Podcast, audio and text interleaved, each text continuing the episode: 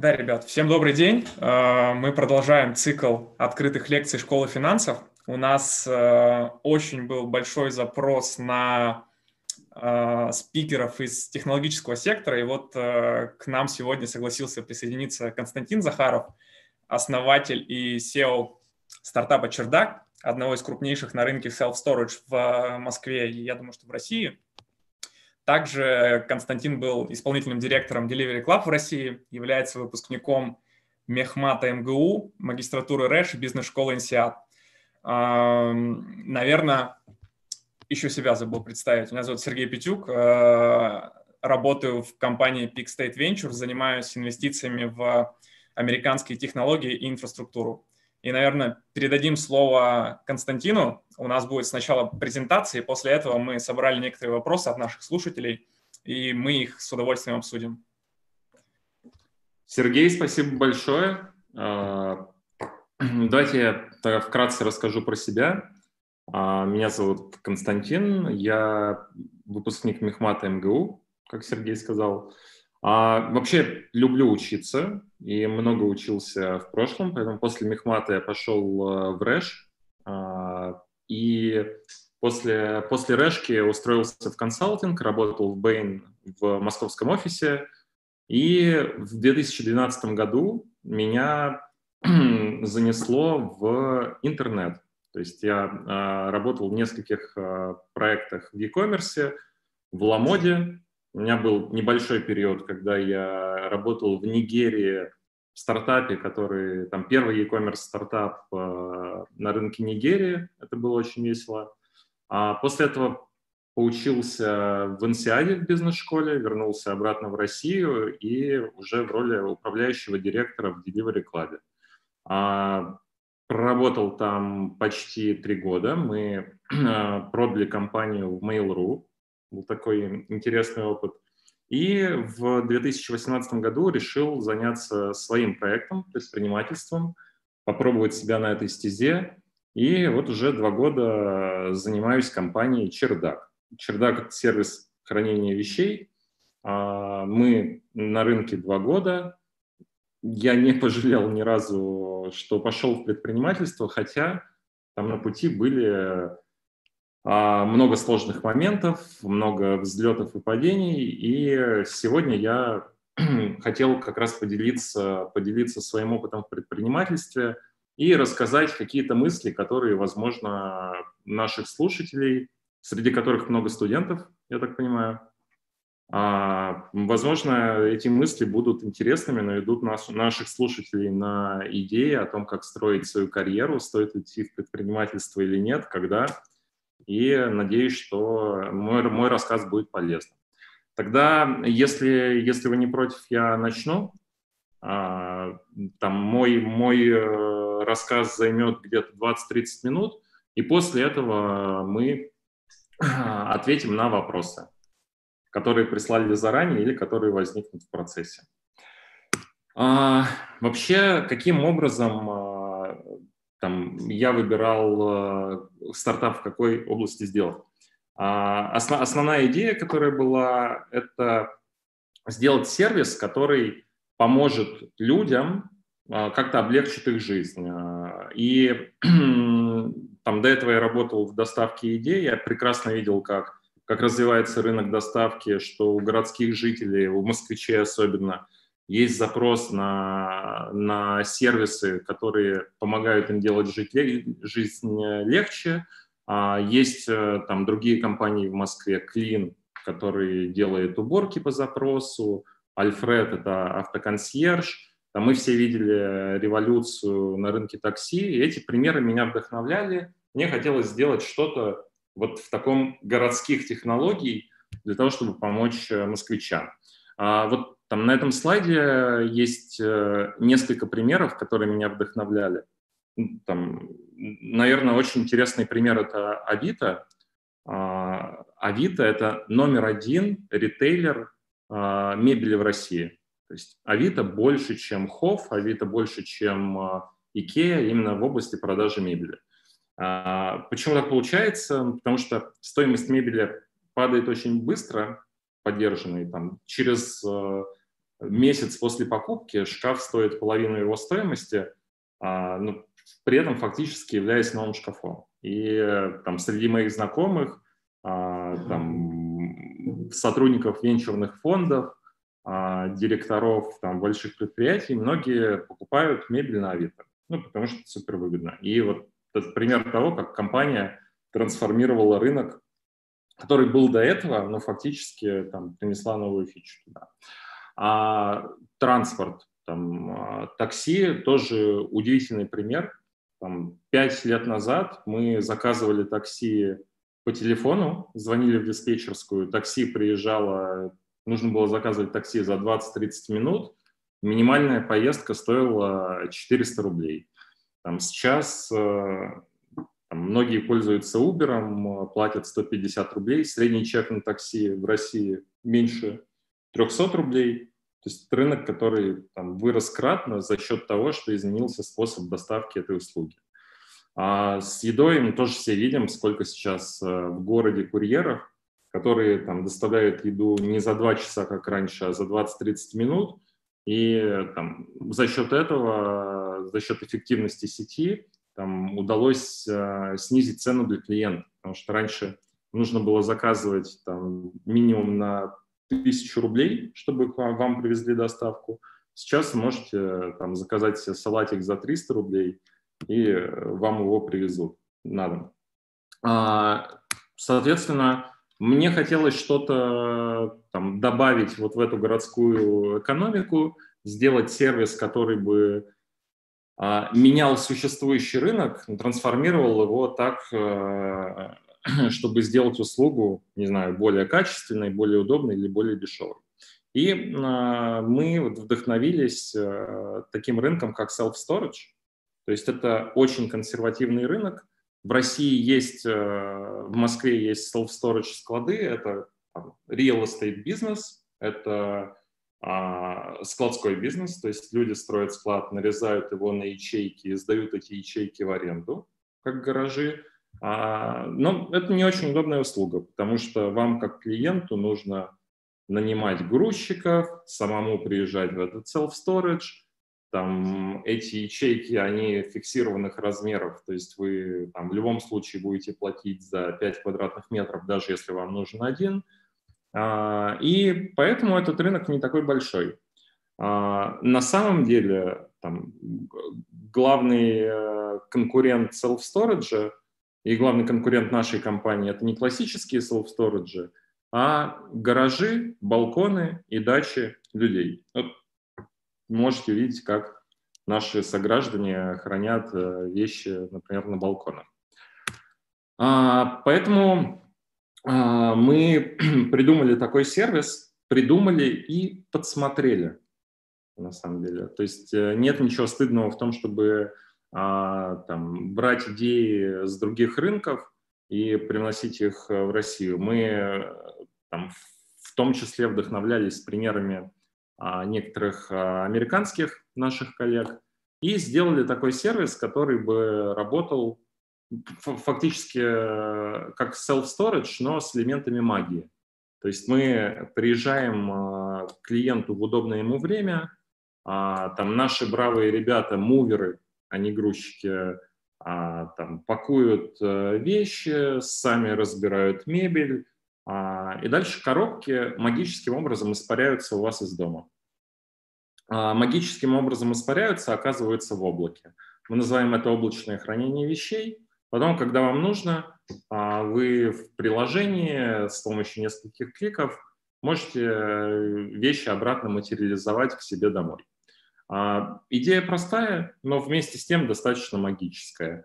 Вот, э, собственно, так я думал, когда мы стартовали этот проект. А, мы э, запилили продукт, э, подготовились к запуску меньше, чем за два месяца и стартовали в мае 2018 года. Вот существуем с тех пор уже два года на рынке.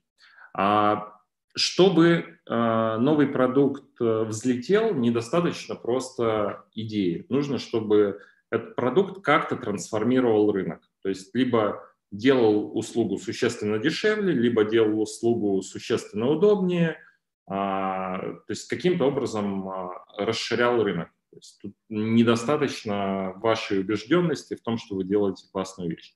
Вот в нашем случае мы на самом деле ударили сразу в две, в две точки. То есть мы, наша услуга, она на порядок удобнее, чем у классических self-storage, потому что там, мы сами приезжаем домой, клиенту не нужно мучиться, там, закупать упаковку и так дальше. Мы даем услугу под ключ, суперудобную, а, такую, что даже занятой городской житель может ей воспользоваться. А, и за счет этого удобства мы расширяем рынок. Ну, и это оказывается, оказывается, что это не наши домыслы, а это реальность. И среди наших клиентов 80% это те, кто до этого не пользовались self-storage. То есть нам действительно удается расширять рынок. Второй момент. Мы сделали услугу дешевле. То есть э, там, у нас цена за, за хранение меньше, ниже, чем у классических self-storage. А, я чуть позже скажу, благодаря чему это получается. А, да, и оказывается, что а, там, так думаем не только мы, то есть подобные компании есть в мире, они получают финансирование и достаточно уверенно растут. Почему это важно? Потому что, скорее всего, любая идея, которая пришла вам в голову, там, приходила в голову уже множество людей до вас. И если подобная компания там, есть, э, например, в Америке, то это очень хорошее подтверждение того, что ваша идея может сработать. И наоборот, если вам пришла в голову гениальная идея, вы смотрите, и нигде в мире таких компаний нет, никто там, не, не сделал того же, что придумали вы, это тревожный знак, потому что это может означать, что либо вы гений придумали что-то, что не придумал никто до вас, либо другие уже пробовали это сделать, и оказалось, что это неудачный, неудачная идея. А вот там компании вроде нашей есть во всем мире, а, они получают финансирование. Компания Clutter, а, еще год назад мы этим гордились, э, тем, что в них поверил SoftBank и проинвестировал 300 миллионов долларов. Сейчас это звучит скорее как ругательство, но тем не менее. То есть эм, они неплохо себя чувствуют. А, вот за счет чего мы даем качество? за счет вертикальной интегрированности. То есть э, у нас муверы, которые при, приезжают домой клиенту, это наши сотрудники, которых мы обучаем и отбираем.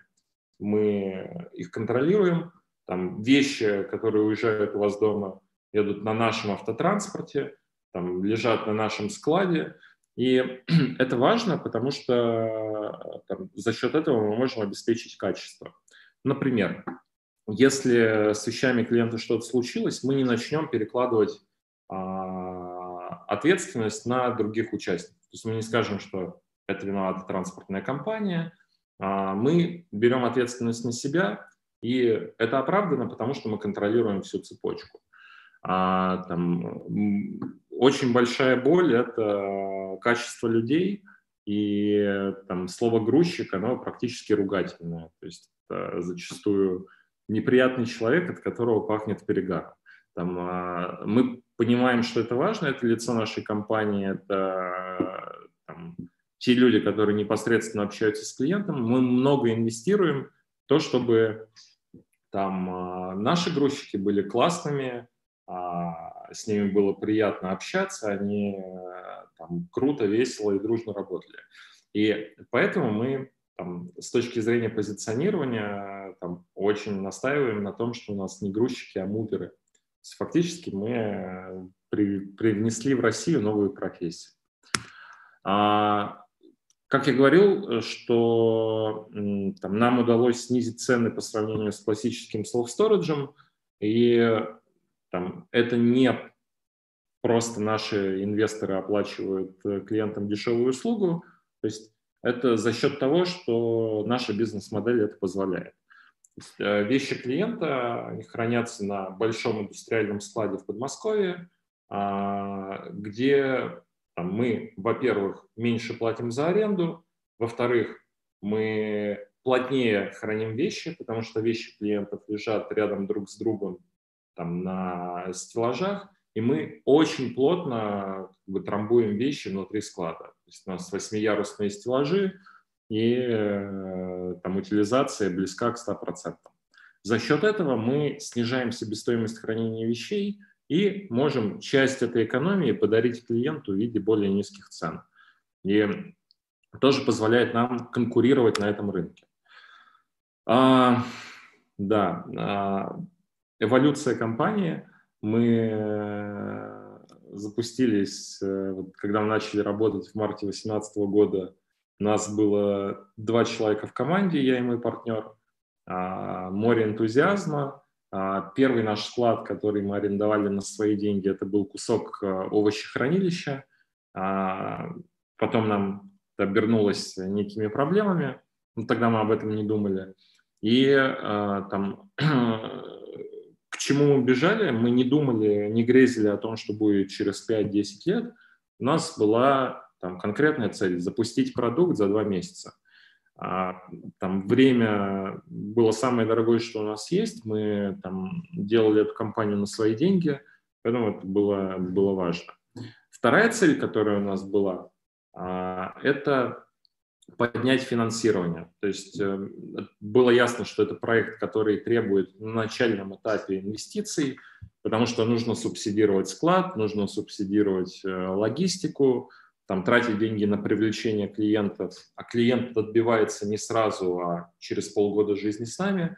Поэтому вот такой большой майлстоун для нас был а, поднять деньги. Наверное, важный урок – это да, там долгосрочное видение это важно, но в том числе важно и мыслить спринтами, видеть там цели на 2-3 месяца, ее достигать. А, потому что там, если а, перенестись обратно в март 2018 года, то альтернатива была такая, что либо мы сможем поднять деньги на компанию, получим финансирование, будем развиваться дальше – если нет, то нам пришлось бы компанию закрыть. Абсолютно окей. А, поэтому это долгосрочное видение нужно совмещать и с краткосрочным планированием.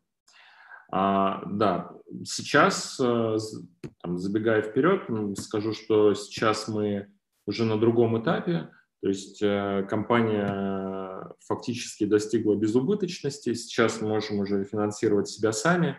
Это такой важный тоже важный этап в развитии бизнеса. Это значит, что теперь мы не зависим от внешних инвестиций, ну или зависим гораздо меньше, чем раньше, можем расти органически. Сейчас у нас уже другие цели. То есть это рост, повышение прибыльности и а, в том числе там, мысли о том, кому компанию продать и на каком горизонте. А, да, у нас все хорошо, мы быстро растем, а, сейчас мы там, составляем уверенно больше 5% э, рынка self-storage в Москве, там, входим в топ-5 компаний по self-storage, ну и там, наша модель доказала свою состоятельность. А, то, чем мы гордимся, это retention, то есть э, вот эти вот странные красивые кривули, макароны, которые вы видите на складе, это кривые удержания клиентов, то есть сколько клиентов остается с нами – после того, как они начали пользоваться сервисом. Вот э, через год после, после начала пользования сервисом с нами остается больше 50% клиентов, но это очень хороший ретеншн э, и такая часть бизнес-модели, которая делает вообще проект возможным. А, почему ретеншн это важно? Потому что мы много тратим на привлечение клиента. Если клиент долго остается с нами, значит, что мы можем финансировать стоимость э, привлечения, э, маркетинговые расходы, которые нужно потратить, чтобы клиент стал нашим. А, мы гордимся тем, что мы быстро растем. А, мы тут на этом слайде показано, какими, а, как росли компании из нашей индустрии. Вот Citybox, самосклад, складовка. И мы на самом деле растем в три раза быстрее, там, ну, во, во много раз быстрее по сравнению с этими компаниями, если смотреть с момента запуска. То есть на, на первый год, э, там, пос, через год после запуска у нас была выручка уже близкая к 100 миллионам рублей в год. А, там, классическим компаниям по, потребовалось э, несколько лет, чтобы до такого уровня дойти. Сейчас у нас э, там выручка, ран-рейт выручки 2 миллиона долларов в год. А, я думаю, там для компании, которые два года, это хороший результат. Мы безубыточные, растем кратно. А, и это там, говорит о том, что бизнес-модель рабочая. А, там, что вообще важно для любого сервиса, особенно сервиса, который находится на начальной, начальном этапе жизни? Чтобы клиенты вас любили. Потому что если клиенты вас любят, то значит, что они будут вас рекомендовать. Это значит, что снижается стоимость привлечения. А, вот мы за этим параметром очень сильно следим. И на самом деле мы не жалеем денег на, на то, чтобы клиенты уходили от нас довольными. А, это там, важно, потому что тогда клиенты нас рекомендуют, и у нас снижается стоимость привлечения. То есть не только правильно, но и выгодно обосновано финансово, потому что а, там, нам лучше сейчас потратить много денег на то, чтобы компенсировать клиентам какие-то неудобства, которые мы можем доставлять, разбитые шкафы, поцарапанные диваны и прочее, то они будут довольны, они будут с нами оставаться надолго. А, слайд я пропущу, я тут тоже. А, важный момент – это а, что дальше. То есть э, там есть компания с каким-то уже солидным оборотом, и там любой предприниматель, он в какой-то момент становится перед вопросом а, там, делать экзит или там, оставлять эту компанию там, долго и заниматься, растить э, дивиденды и жить на дивиденды, это, это хороший вопрос, потому что если предприниматель задумался об этом, это значит, что бизнес ну, в какой-то степени состоялся. А наши инвесторы, собственно, и в том числе фаундеры, а, ориентированы на то, чтобы там, на каком-то горизонте компанию либо продать, либо присовокупить какой-то более крупной экосистеме и таким образом организовать экзит. Вот одна из идей, которая у нас есть, кажется, хотел ей поделиться, потому что мне кажется достаточно показательно о том, в, в контексте того, как сейчас думают а, многие инвесторы и бизнесы в России. А, есть идея сделать а, такую супер экосистему, которая включала бы в себя все виды домашних сервисов. То есть э, уборку, стирку, химчистку, а, хранение вещей, переезды, выгул собак, уход за кошками, там, а, бейбиситинг и прочее. А, вот одна из идей, которая у нас есть, э, это построить такую экосистему вместе с нашими партнерами и инвесторами компании Clean. Почему экосистемы вообще сейчас стали модными? Почему все говорят про экосистемы? Ну, потому что это способ э, завернуть э, в один продукт много сервисов, сделать внутри кросс-селлы, за счет этого снизить стоимость привлечения и повысить там, средний чек с клиента. А если вы откроете приложение Яндекс Такси, скорее всего, вы увидите, что Яндекс Такси предложит вам не только такси, предложит вам доставить еду домой, а, там, не знаю, отправить посылку курьером, привезти домой продукты из Яндекс Лавки. Ну, поэтому это не только в России происходит, там Uber э, в Штатах тоже строит свою экосистему, а, в, в Азии многие приложения, там с WeChat пошло строят свои экосистемы. Вообще это слово, слово года практически, экосистема суперэп. Поэтому мы тоже думаем о подобных стратегиях. Ну и сейчас э, уже под конец своего выступления хотел поделиться с вами а, жизненными мудростями Вот, возможно, возможно, кому-то это будет интересно. А, первый момент, а, там, стартап – это такая очень, а, а, очень семейная штука, поэтому вам нужно очень аккуратно выбирать а, кофаундеров, с которыми вы стартуете, не только кофаундеров, первых сотрудников, на самом деле, в том числе. А, и тут эм, важно, чтобы вы могли работать вместе, жить вместе, практически как семья. А, и э, на самом деле личные качества, они в первых сотрудниках и ваших партнерах даже важнее, чем э, какие-то профессиональные навыки. А, потому что ну, многие профессии можно освоить, можно научиться, там можно восполнить, э, не знаю, недостаток а, каких-то навыков, можно в конце концов нанимать людей, которые вам помогут, а вот э, там характер, там ваши рабочие отношения, рабочий стиль – это то, с чем предстоит э, жить достаточно долго. А, я привел тут цитату, что а, ну, стартап – это как ребенок, а кофаундеры, отношения с кофаундерами – это почти семейные отношения. То есть почти как женитьба, единственное отличие, что вы вместе не спите. Хотя иногда и спите. А, второй а, урок – это а, стартап, такой опыт, который на самом деле заберет все ваше время, особенно в начале, особенно там, первый, первый год – я ни о чем другом не думал, работал 24 на 7, а, занимался только, только компанией. А, почему это так? Ну, потому что никто не сделает работу, кроме вас. Ваши усилия, они напрямую влияют на результат, на то, как компания растет.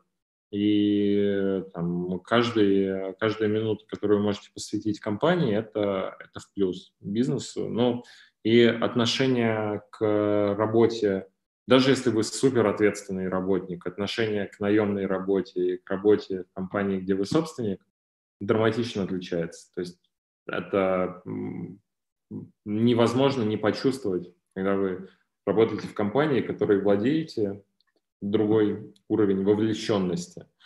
А, поэтому, да, тут а, цитата Бена Хоровица – а, что когда я был CEO а, стартапа, я спал как младенец. Что значит спал как младенец? Ну, это значит, что просыпался каждые два часа и плакал. Вот. А, стартап – это очень большой, а, это очень много эмоций. Это такой эмоциональный роллер-костер. Взлеты и падения практически каждый день – и э, на самом деле вот эта амплитуда э, эмоций, она колоссальная, потому что там, если у стартапера спросить, э, что тебя вдохновляет и что тебя тревожит, там, номер один вдохновение – это восхи... ну, а, предвкушение будущих успехов и там, гордость за компанию и а, чувство успеха, которое ожидается скоро. Номер один а, – тревога. Э, это то, что кончатся деньги прямо сейчас. Поэтому вот между, между этим приходится балансировать. У нас а, там было множество моментов, когда мы там, восхищались и радовались своим победам. И было пару раз э, в жизни компании, два раза, когда мы думали, что мы компанию закроем через две недели. А, потому что кончаются деньги, потому что нечем платить э, зарплату людям, и э, там, договоренности о следующих инвестициях еще нет. Поэтому а, это часть жизни, это нормально. То есть просто приготовьтесь к тому, что это будет очень яркий эмоциональный опыт. А, это нормально потому что это как ваш, как ваш ребенок. А, очень важный фактор – это упорство. На самом деле а, там очень много там, умных людей, которые могут там, сидеть и планировать что-то на бумаге в Excel, рисовать планы. Это все важно, и это, безусловно, помогает. Но в стартапе, когда вы там боретесь за каждого клиента, когда вы боретесь с какими-то абсолютно неожиданно возникшими проблемами, упорство а, гораздо важнее зачастую, чем а, умственные там, способности. Там один из примеров. А, вот мы долго думали, там, и мучились тем, а где взять э, нормальных муверов, людей, а, сотрудников. Оказывается, что в нашем бизнесе это одна из самых больших проблем, то есть где найти нормальных муверов. И на самом деле это не интеллектуальный челлендж, это очень практический челлендж. И мы, пере, наверное, испытали десяток различных каналов поиска людей хороших, прежде чем а, нашли те, которые для нас работают. Вначале мы думали, что самые классные муверы — это студенты, которые работали бы там, с нами part-time, и действительно, когда мы запустились э, в мае 2018 года, май, июнь, июль, там с нами работали в основном студенты. Мы нанимали студентов из... Э, а, там, так оказалось, что у нас были знакомые в общаге мои, и они нам поставляли просто там десятками этих бравых парней, и все работало идеально. То есть э, там клиенты не могли нарадоваться, что к ним приезжают молодые заряженные ребята, очень позитивные. А для студентов а, платили по 2000 рублей в день, это были серьезные, серьезный а, заработок, возможность э, заработать деньги летом. Все работало вообще идеально, и мы думали, что вот мы нашли золотую жилу, пока не наступило 1 сентября. Потому что 1 сентября все эти прекрасные студенты а, сказали, что они, к сожалению, больше не могут работать, вернулись э, а, на лекции, и мы оказались у разбитого корыта, и там две недели не могли, ну, фактически работа компании была парализована. А, и потом нам еще, сейчас у нас другой подход, не буду раскрывать всех секретов, но это пример того, что упорство – это важный фактор. А, ну и удача очень важна. То есть э, стартап – это по определению рисковая профессия, а, так же, как не все музыканты становятся рок-звездами, далеко не все стартапы проходят так называемую долину смерти, выживают э, через год после начала деятельности. Это окей, то есть тоже нужно понимать, что риск – это часть, э, часть работы, удача тоже часть работы. Вот, и нам удача множество раз помогала а, и в поиске финансирования, и в росте, и в каких-то а, каких-то случайностях, которые помогали нам развиваться быстрее. И э, у нас был такой, расскажу про один пример. Мы а, получили покрас лампаса в качестве клиента. Абсолютно неожиданно. То есть э, просто э, от нечего делать рассылали в, в Инстаграме э, сообщения там, каким-то известным товарищам, что вот мы молодые предприниматели, два месяца работаем, вот у нас компания «Чердак», возможно, вам было бы интересно воспользоваться нашим сервисом. А, расслали всем подряд, там, начиная от Аллы Пугачевой, заканчивая да, Гнойным. И вот оказалось, что однажды нам пишет Покрас, говорит, да, мне кажется, нужен ваш сервис именно, именно в этот момент. Такие, что, как? Ого, Покрас, крутой клиент.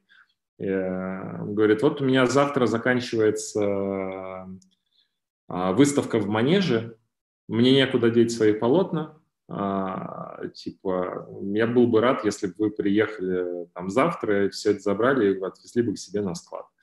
И вы такие, что? Полотна – это же произведение искусства, мы не можем отвезти это на склад. Тогда наш склад был в овощехранилище, он был не очень секьюрный. А, ну, для нас, ну, просто это был такой важный э, момент. И казалось, э, что настолько ценный клиент, что не хотелось его потерять. Потом мы а, приехали.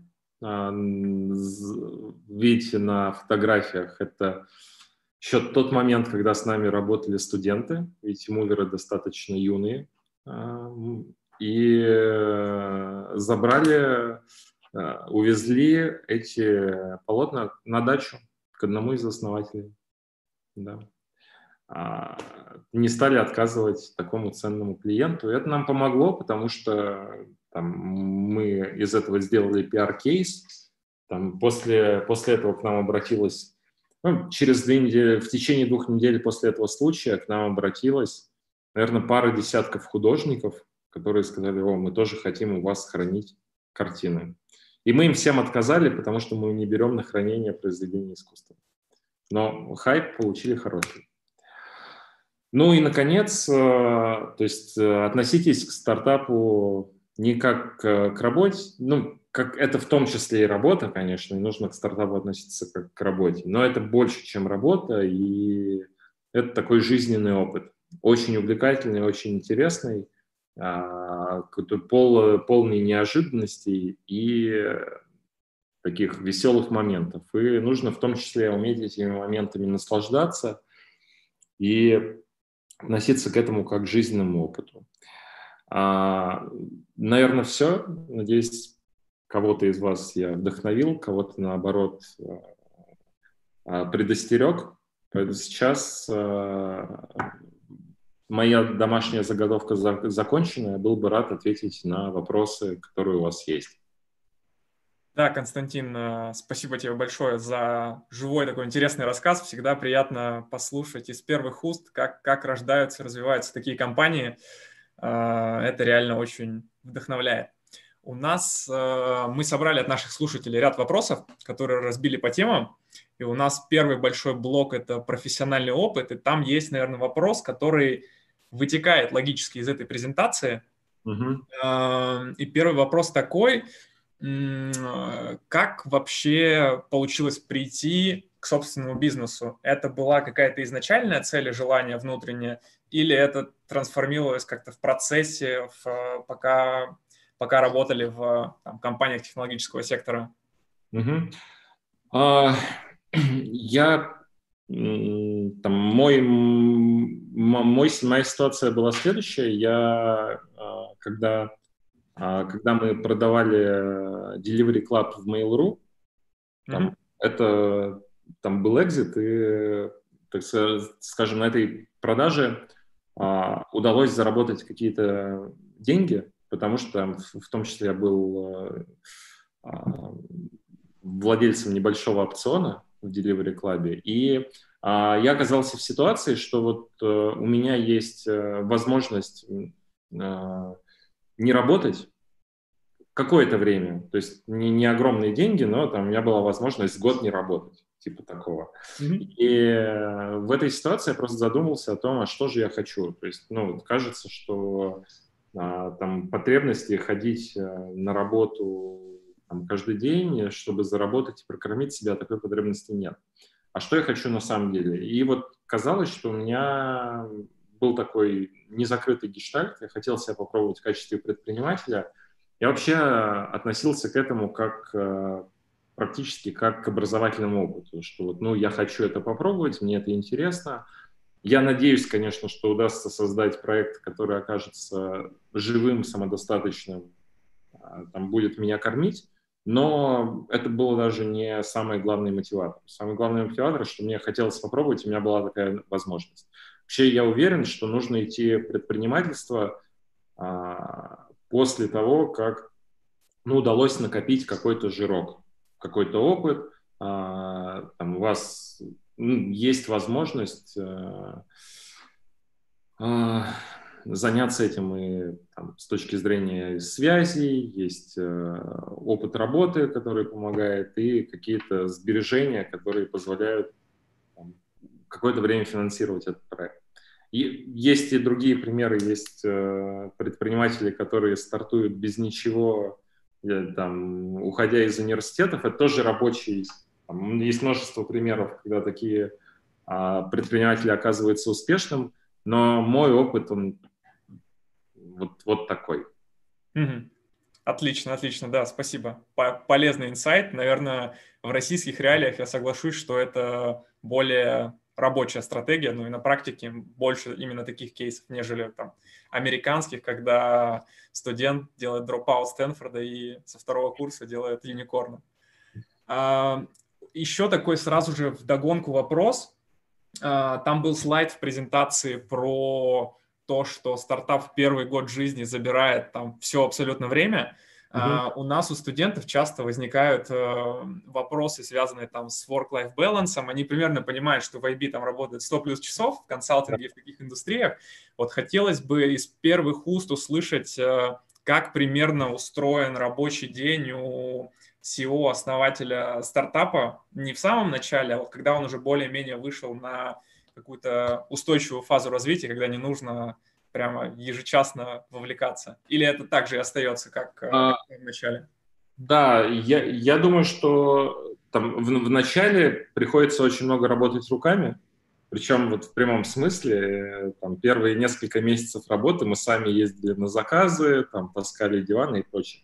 Сейчас э, там основное это работа с людьми, то есть это мотивация команды, поиск людей, там, а, формирование команды, там, очень много общаешься с людьми. Mm-hmm. То есть, э, потому что нужно затаскивать в компанию хороших, сильных людей, которые будут помогать расти дальше. Нужно мотивировать тех сотрудников, которые есть. У нас там небольшая корпорация, поэтому мотивация, она зачастую там не денежная, а за счет там классной культуры, какого-то командного духа. А, там, ну и развиваешь людей очень много тоже, потому что как компания растет взрывным образом, то люди должны тоже расти очень быстро. Ну, да. с точки зрения навыков. Поэтому, наверное, сейчас большую часть времени я работаю с людьми и э, с командой и с инвесторами на инвесторов тоже надо тратить много, много сил и времени, потому что у них свои интересы, им важно понимать, что компания хорошо развивается, это ну, поддержание хороших отношений с инвесторами это тоже очень важно. Да. Ну, я бы сказал так, что да, там больше половины времени тратишь на просто работу с людьми. А что вот из этого всего больше всего в работе нравится, а что, может быть, не нравится, хотелось бы как-то исправить или что, о чем не было понимания в начале пути, что будет так сложно. А, вот есть какие-то такие предпочтения, pros and cons? А, да это прекрасная работа, на самом деле грех жаловаться, потому что ты делаешь не то, что тебе сказали делать, а то, что ты считаешь нужным. И там, в отличие там, консалтинг IB, это все прекрасные профессии, которые там помогают развиваться и быстро расти, но все-таки у тебя нету такого ощущения, что ты принадлежишь себе. Ты принадлежишь там своему менеджеру, клиенту. А в стартапе я не, я не делаю ничего, что я не считаю важным. Все. И это уже дает э, другое, совсем другое чувство. Поэтому Какие-то минусы этой работы, ну, наверное, там большой, там, о чем нужно предупредить, это минус, э, может быть минус, может быть не минус, это э, надо много времени тратить на поиск финансирования. Вот это сто процентов. И это там номер один проблема, почему стартапы закрываются, потому что у них закончилось финансирование. И это, там, может быть, работа не с продуктом, не с командой, это работа с инвесторами. Это тоже важная часть деятельности. Да, хорошее, хорошее замечание. А, в практике тоже много сталкивался, когда э, CEO-founder ы там, ну, практически больше 50% времени занимались фандрейзингом, и mm-hmm. как бы все операционное управление в какой-то момент переходило к там, операционному директору или CTO. Да, это, это так действительно бывает, э, как говорят, что фандрейзинг это full-time job. Угу. Это действительно так. И э, когда ты фандрейзишь, э, там, когда у тебя, не знаю, в день по 10 встреч с потенциальными инвесторами, ты как панамарь рассказываешь одно и то же по скрипту, конечно, очень изматывает и меньше времени на то, чтобы заниматься а, бизнесом. Поэтому ну, тут с этим ничего не поделаешь. То есть даже у нас были моменты, когда вот мы погружены в фандрейзинг, mm-hmm. а, ну, естественно, остается меньше времени на компанию.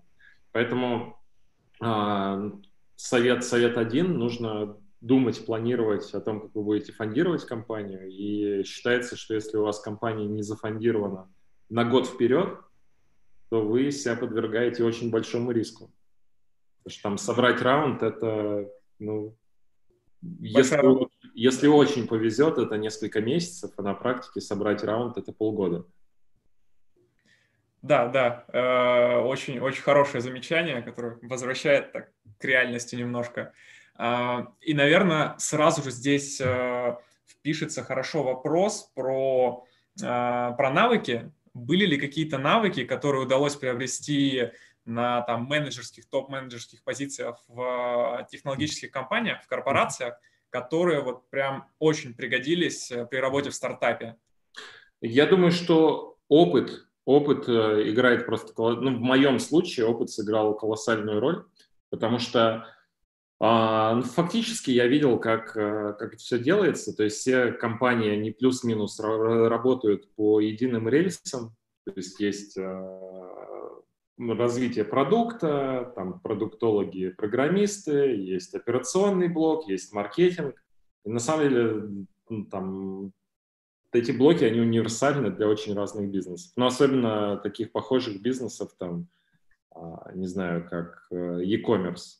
Потому mm-hmm. что там LaModa, Delivery Club и Чердак, да, это компании на разных э, стадиях развития, совсем разных масштабов, но вот шестеренки, которые внутри работают, они, ну, плюс-минус по одним паттернам движутся.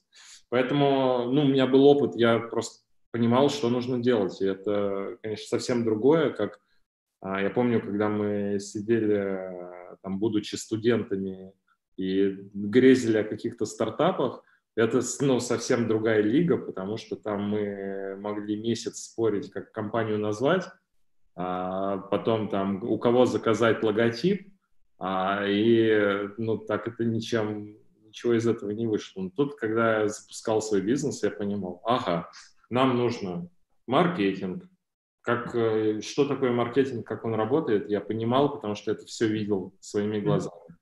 Там, ага, нам нужно, там, не знаю, разработать продукт. Нам нужны разработчики с такими-то скиллами, там, нужен продуктолог, который там, все это поможет сделать, нужен дизайнер.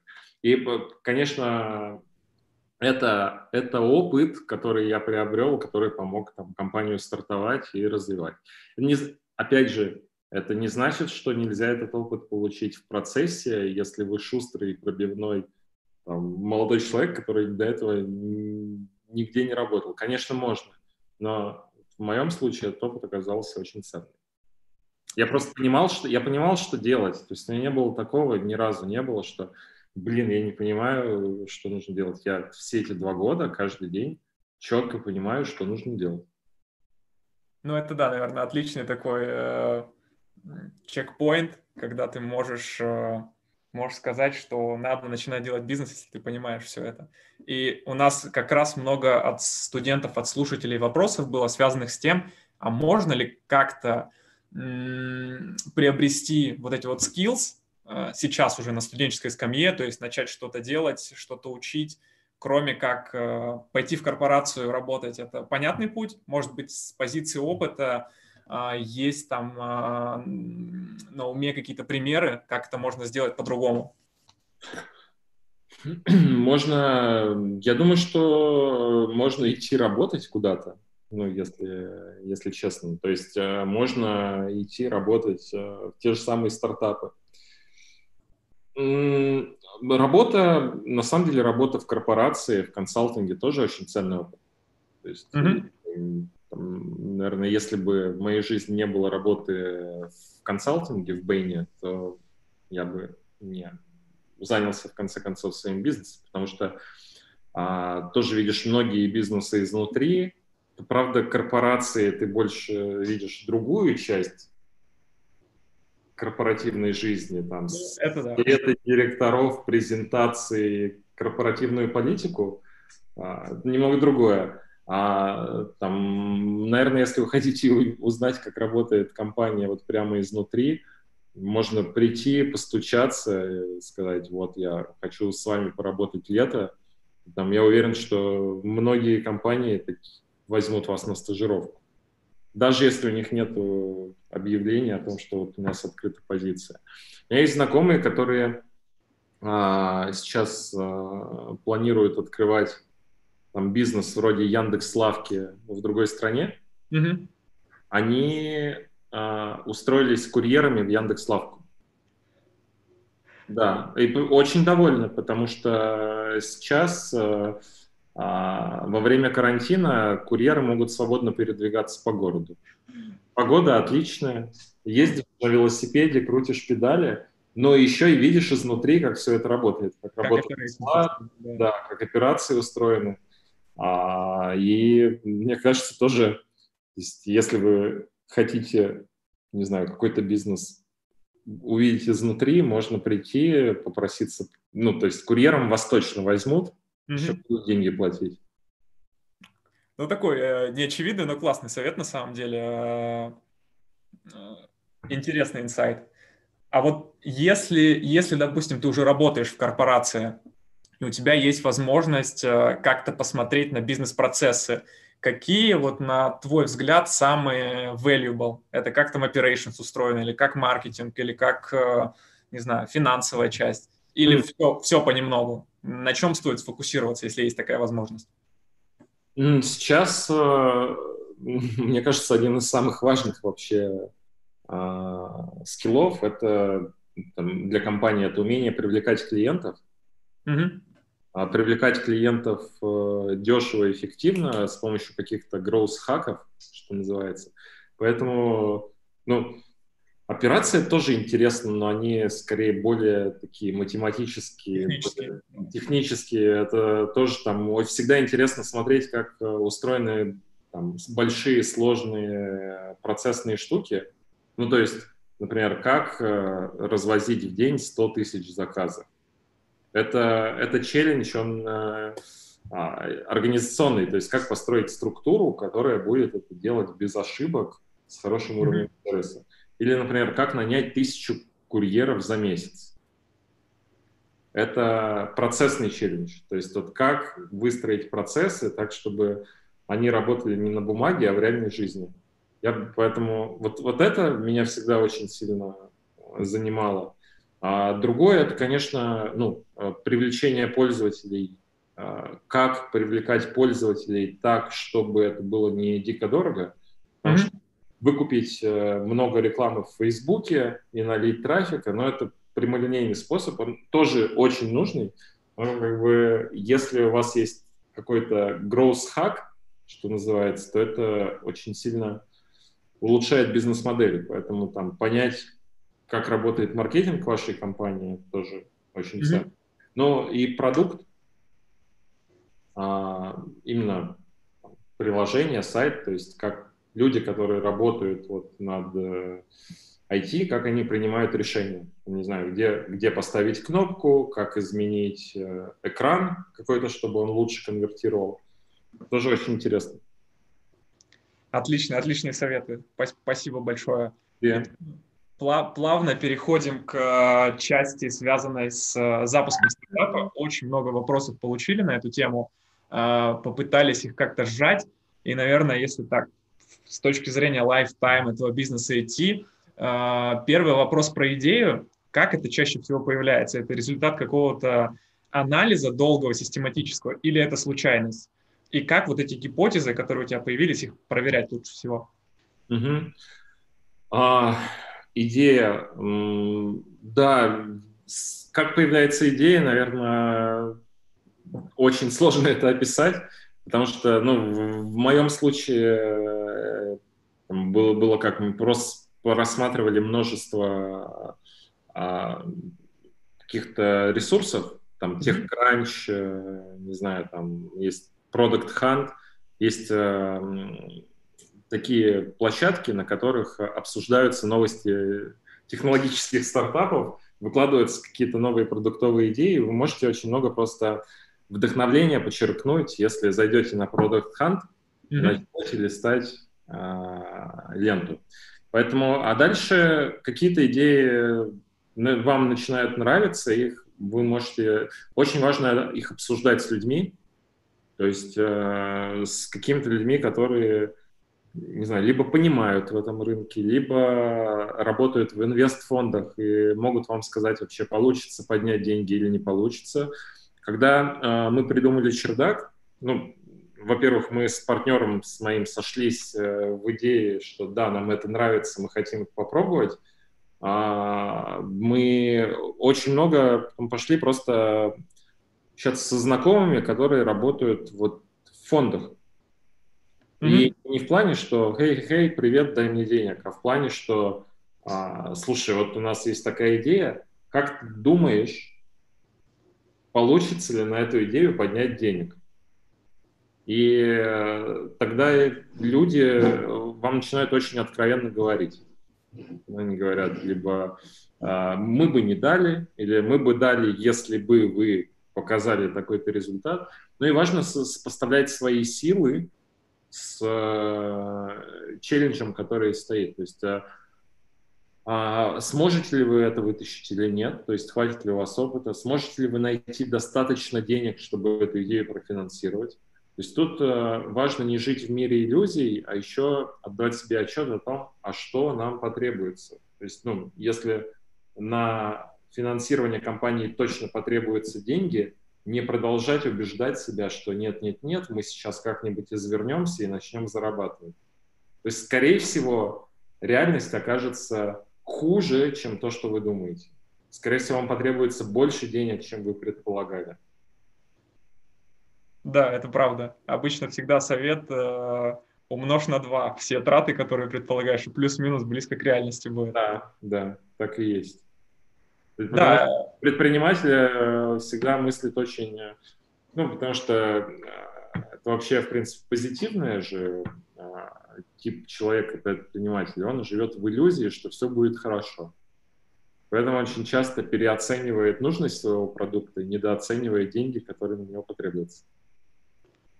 Да, ну то есть важный совет, который сейчас здесь услышал, это всегда собирать какой-то откровенный, честный фидбэк и принимать его со всей серьезностью да. на первом этапе. Отлично, отлично. А допустим, вот э, опять же, там много ребят писало, есть какая-то классная идея, хочется попробовать, вроде бы э, даже какой-то там product market fit, так называемый, нащупывается. Какие первые там 2-3 шага, которые нужно сделать, чтобы этот бизнес реально запустить?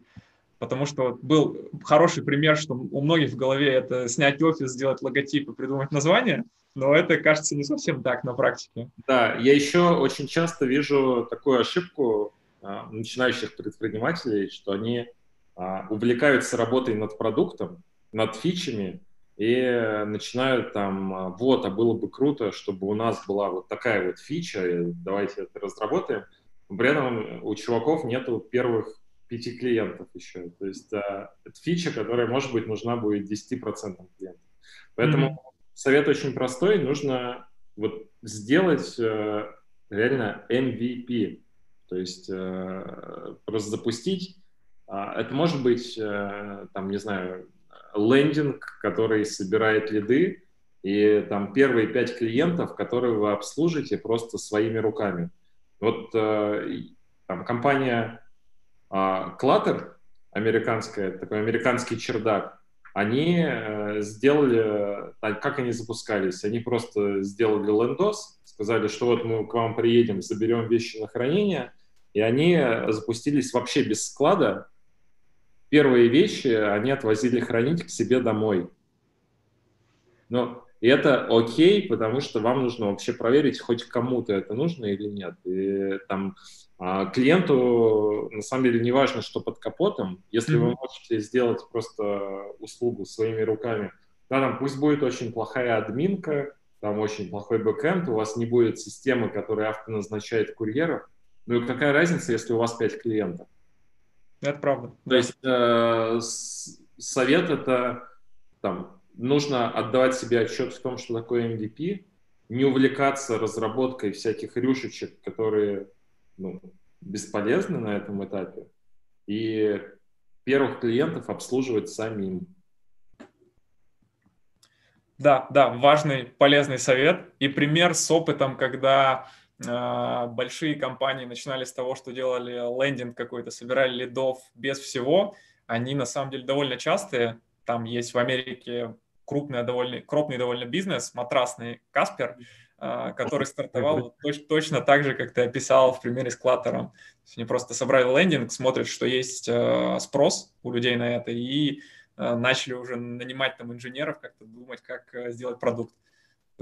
Вообще, еще один важный момент.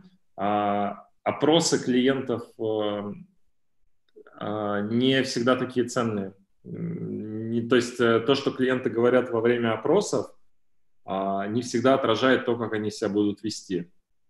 Поэтому э, вы можете опросить тысячу клиентов, на самом деле пять реальных покупок, когда клиент привязал свою кредитную карту и за что-то заплатил, это гораздо более важный сигнал. Это правда, да. Абсолютно согласен.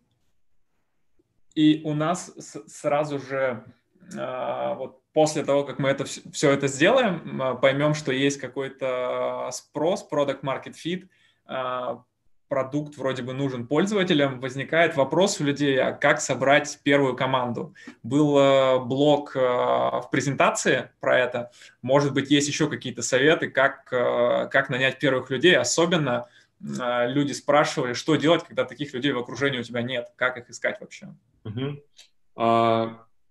Тут важно не увлекаться, а, важно не увлекаться а, игрой в стартап, когда вы считаете, что все должны работать бесплатно.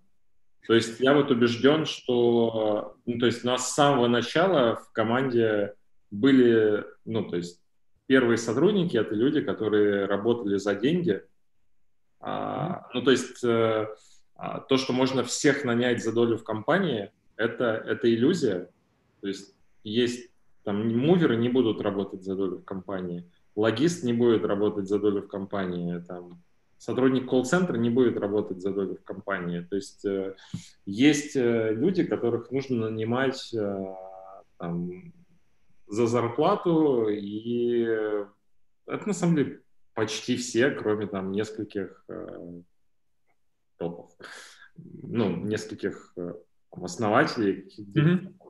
А, вот, поэтому и да, network, network это важно, но там, кроме нескольких людей, а, ключевых людей нужно действительно искать а, как-то через окружение или через network, потому что ну, люди, так скажем, большие, с каким-то солидным опытом, а, им тяжелее устроиться в какой-то no-name стартап, который они не знают и не понимают. Поэтому там операционный директор, там, а, там дру, другие директора, которые у нас есть, они на самом деле искали через знакомых или знакомых знакомых.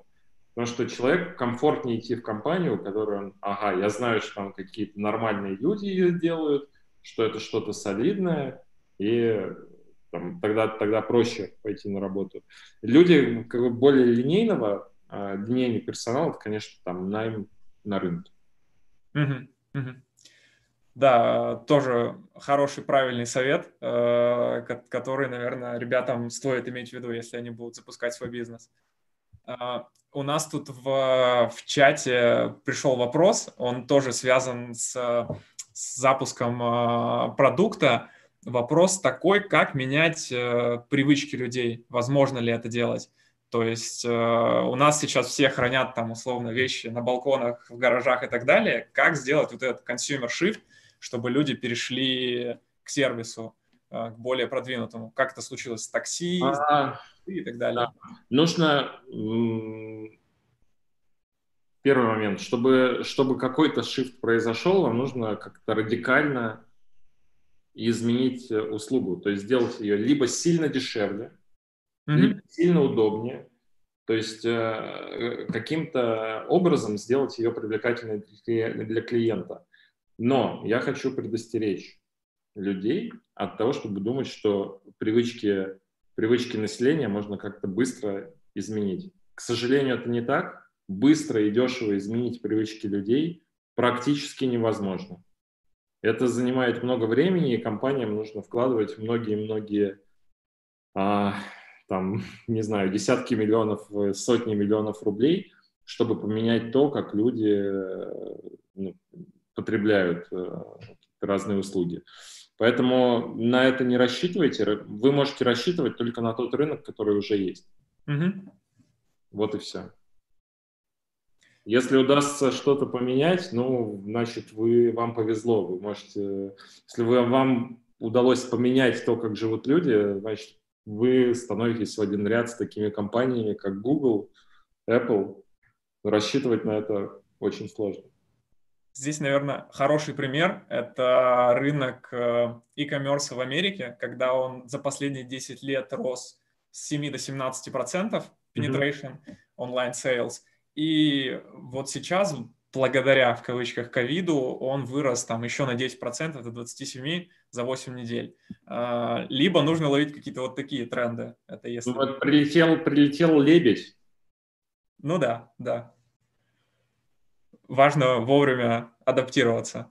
А возможно ли вообще адаптироваться быстро, вот сейчас придумать идею и что-то запустить, на твой взгляд? Или это все-таки должна быть какая-то платформа уже выстроенная и те, кто имеет эту платформу, они заберут все. Ну, как Zoom, например.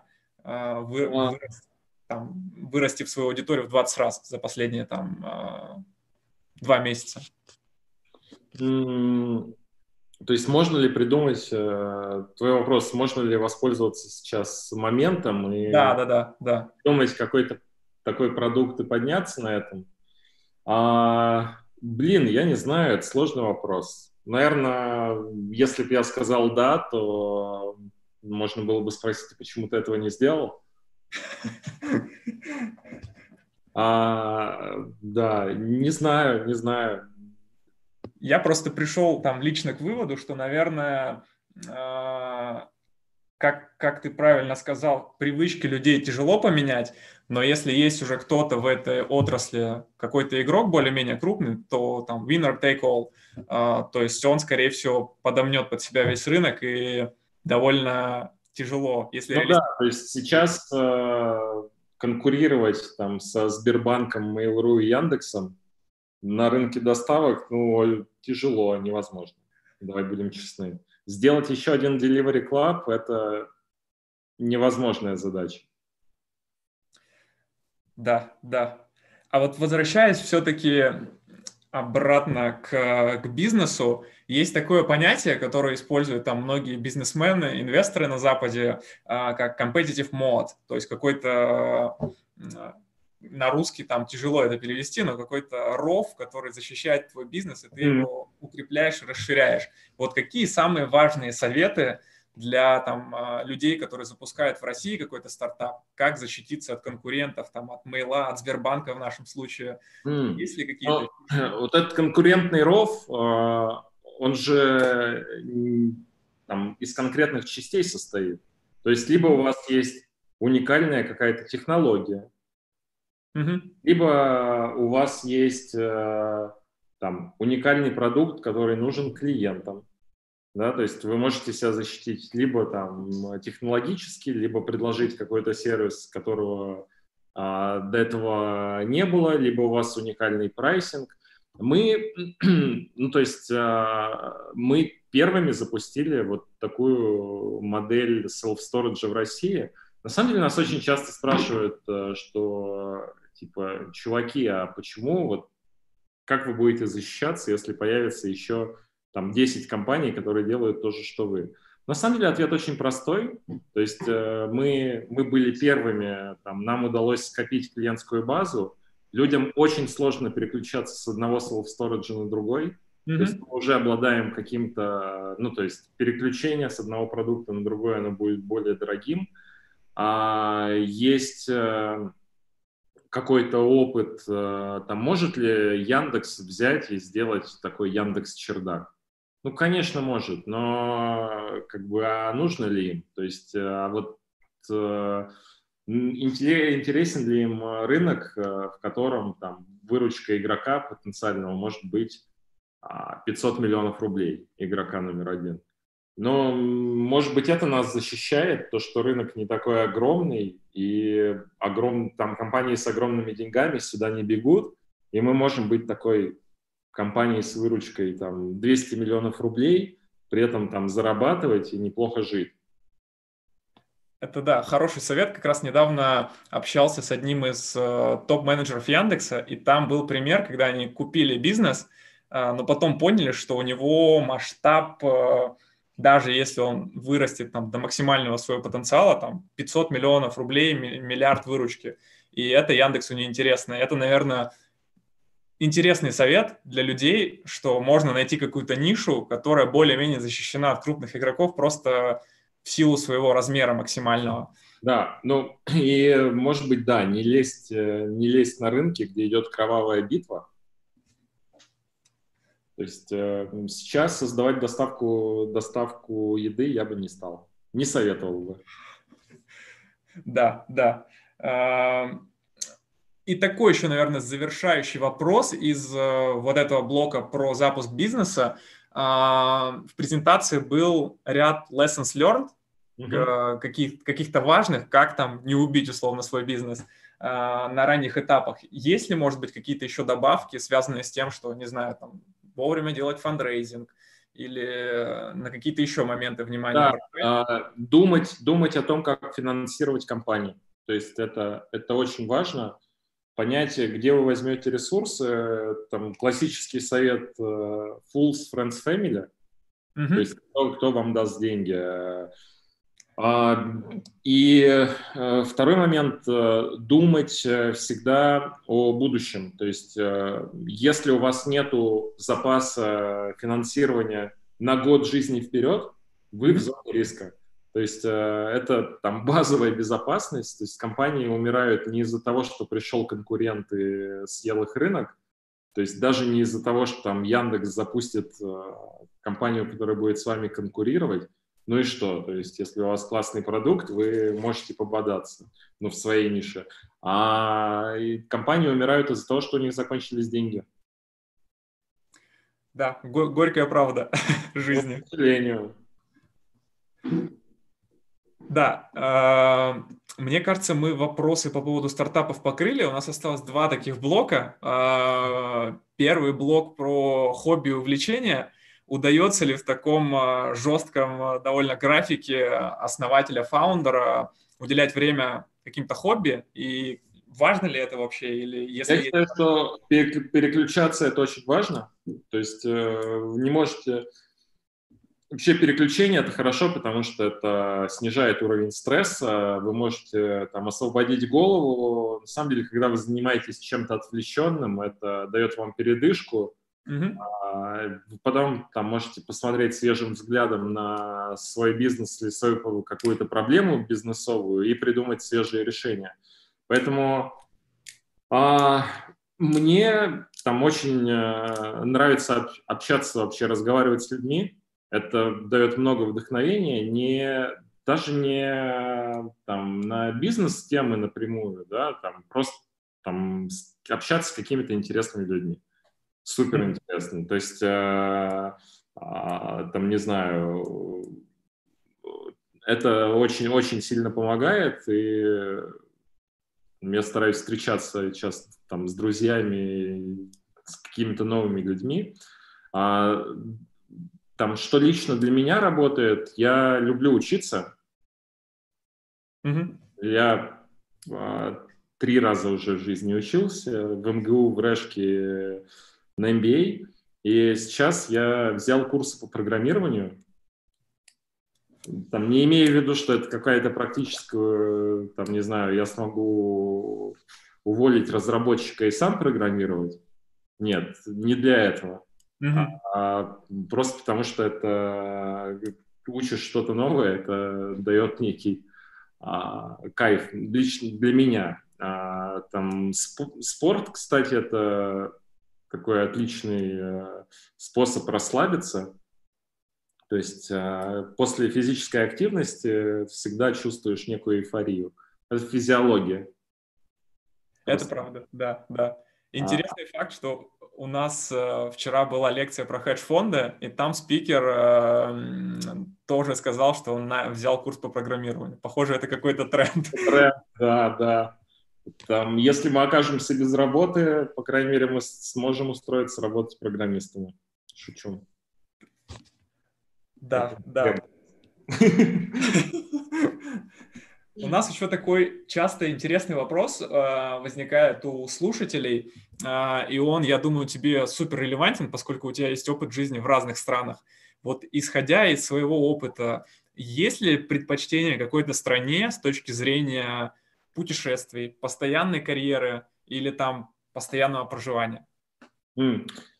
Да, это сложный вопрос, и вот он такой очень э, всегда часто дебатируется, то есть где лучше, где лучше основать компанию, в России или за рубежом. Есть mm-hmm. множество знакомых, которые говорят, что они больше никогда не будут делать бизнес в России.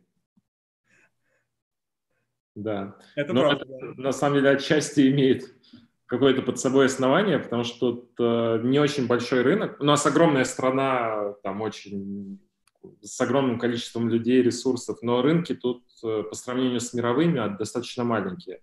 Поэтому, там, если вы делаете стартап только на Россию, вы себя ограничиваете искусственно. Поэтому сейчас э, многие стремятся либо сделать бизнес где-то в другой стране, mm-hmm. там, Силиконовую долину, или делать бизнес в России, но с потенциалом на международные продажи.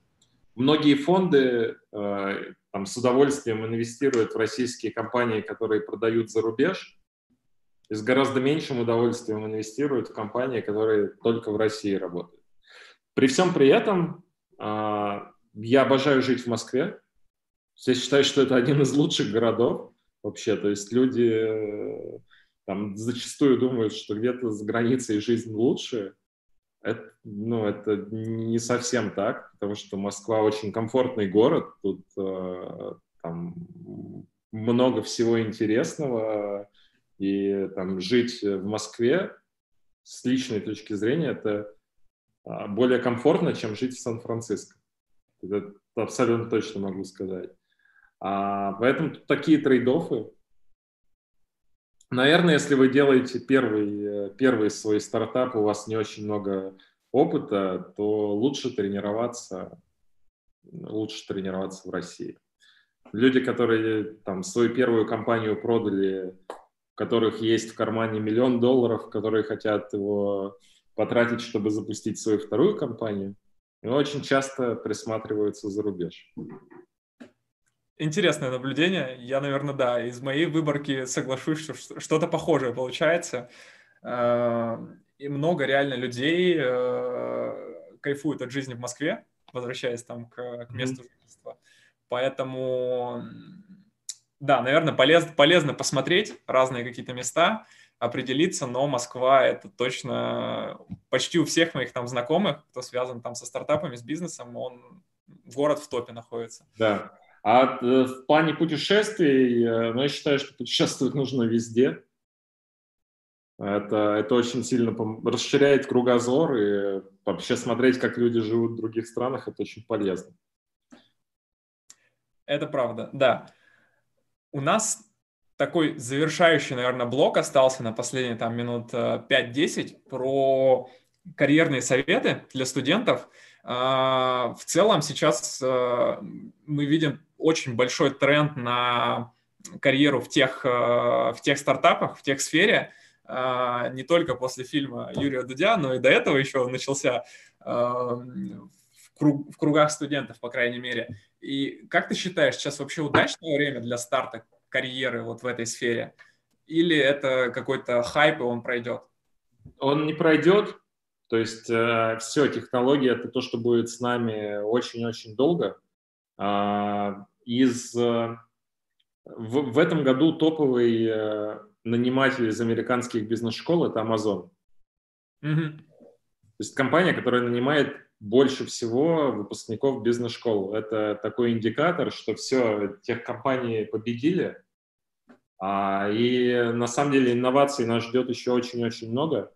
То есть э, абсолютно точно будет э, драматично меняться здравоохранение. Mm-hmm. Это будут там, делать с помощью технологий, тех, технологические компании будут в этом принимать участие. Будет меняться сфера образования, это тоже технологические компании будут делать. Э, будет меняться... Э, ну, на самом деле, логистика, транспорт уже поменялись. Но там еще нас ждет э, революция самоездящих машин. Это да. Тоже будут делать технологические компании. Будет меняться то, как люди работают. На самом деле сейчас многие компании осознали, что им не нужен офис. Многие там среди моих знакомых, многие отказались от офиса не потому, что у них день, там, денежные сложности, они хотят сэкономить, просто потому что они поняли, что их бизнес прекрасно работает, э, когда все сидят по домам. Это и... да, инсайт на, на самом деле для многих компаний там в долине, с которыми как-то общались, пересекались в последнее время, очень многие реально либо часть сотрудников переводят, а, на постоянный work from home, либо полностью. А, интересный тренд. Будет, конечно, любопытно за ним понаблюдать в ближайшее Да, там наш, наша компания Чердак, у нас там в офисе сидит, э, сидело до карантина 25 человек. Угу. Сейчас э, мы, ну, это не, не супер большой коллектив, но тем не менее это какой-то коллектив. И сейчас э, мы все работаем из дома, и оказалось, что люди прекрасно работают э, из дома, за ними не нужно вот так вот следить, э, смотреть из-за спины в монитор. То есть люди там чувствуют ответственность, и более того, многие работ, стали работать больше, потому что теперь они не тратят два часа на дорогу каждый день. А, Поэтому я думаю, что мы все-таки вернемся в офис, когда будет возможность, потому что людям не хватает э, зачастую вот этой вот социализации, и не всегда дома есть хорошие условия для, для работы. Но там мы прекрасно работаем не из офиса. Ну да. да. Говоря, говоря про тренды, я думаю, в технологиях нас ждет еще несколько революций технологических, и IT-компании будут во главе этого, 100%. Там а, сейчас там среди крупнейших компаний по капитализации много IT-компаний. А 10 лет, 10 лет назад это было совсем не так. Там были какие-то промышленные или нефтяные компании, сейчас технологические. Я думаю, что это сохранится, и доля технологий технологических компаний там, в S&P 500 будет только расти. Сейчас, да, наоборот, мы в последнее время видим тренд, когда компании там с не супер большой капитализацией, э, там SaaS-бизнесы, типа DocuSign и mm-hmm. все вот эти ребята, они прорываются в категорию там декакорнов, это там больше 10 миллиардов уже оценка. Ну, это не совсем корректно, потому что это уже не private компании, но э, эти бизнесы растут, и там многие их сравнивают с новой волной э, SaaS — это новый биткоин или новый каннабис, но только уже с какими-то там э, более хорошими фундаменталс, типа там э, double да. growth постоянный и маржа под 90% в некоторых случаях. Если у вас SaaS-решение с рекуррентной выручкой, а, там, то инвесторы дают вам денег не глядя. Вы говорите SaaS, Recurring Revenue, B2B, Software. Это да, это... Этого, этого достаточно. Rewards главное сейчас в, в инвестиционной индустрии.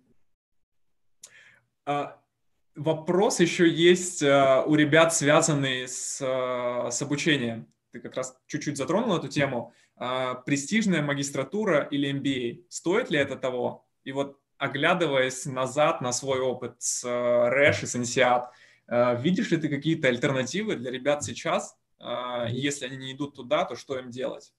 Я думаю, что честно, это такое зависит от личных предпочтений.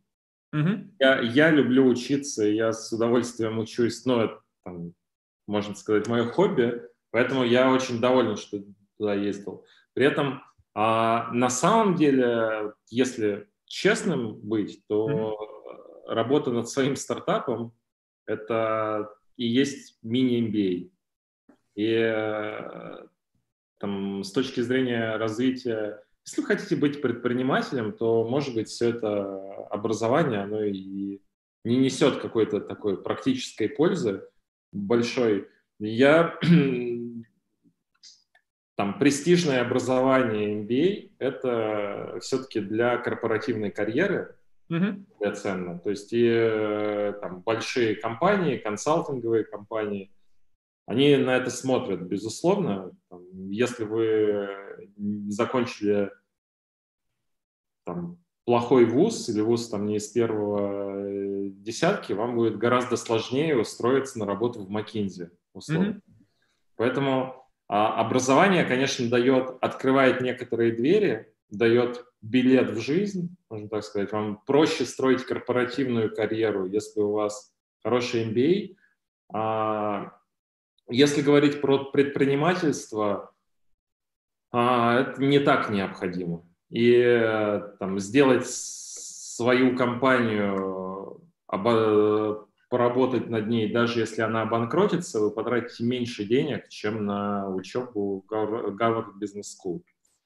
Поэтому к образованию, наверное, стоит относиться как к такому хеджу.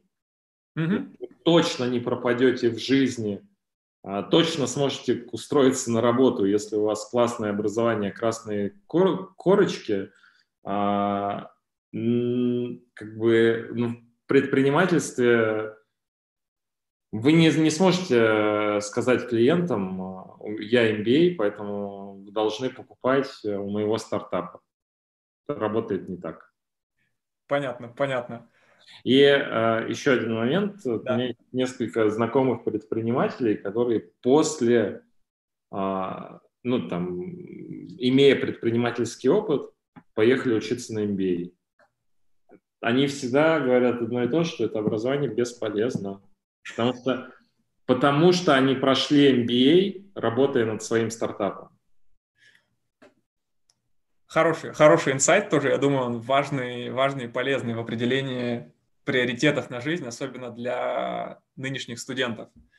И такой, наверное, завершающий вопрос, который подводит там саммари под, под всю беседу. Если бы тебе сейчас э, было 20 лет, вот какой бы ты себе совет дал? Ой. Самый важный. Не знаю. А, в каком аспекте? Ну, с точки зрения выбора карьеры, я не знаю, отношения там э, к жизни, как ее правильно строить, может, какие-то lessons learned, которые ты вынес за весь вот этот долгий путь, пройдя там через учебу, через работу в корпорациях, MBA, свой бизнес, а, вот условно, не знаю, сказал бы ты себе сейчас строй сразу там свой стартап? Ну, на основании нашей беседы я понял, что нет. Вот, может быть, э, не знаю, наоборот, там, поработай в корпорации, наберись опыта такого типа. А, с... Карьерно я бы ничего не стал менять, если честно. То есть, мне кажется, у меня так все было гармонично, органично и а, все, все круто. Я бы, наверное, а, дал какие-то советы в духе, там, не знаю, проводить больше времени с родителями, потому что это то, что невозможно вернуть, и там молодые люди, они зачастую а, так относятся к, к семейным всяким штукам так с, с неким пренебрежением. Но хотя это очень это то, что невозможно вернуть. Все остальное можно наверстать. Круто, круто. Очень, очень важный совет, я считаю, и очень э, полезный именно для молодых ребят. Uh, у нас время уже подошло к концу, и, в принципе, вопросы у нас закончились. Мы все абсолютно покрыли. Было дико интересно пообщаться. Uh, надеюсь, uh, слушатели наши подчеркнули много всего интересного. И, возможно, кого-то это там вдохновит на старт своего бизнеса. Поэтому спасибо большое. Будем рады всегда видеть в в стенах школы финансов, может быть, уже в офлайн формате на эконом-факе МГУ. Сергей, мне было очень-очень интересно. Спасибо, Спасибо большое.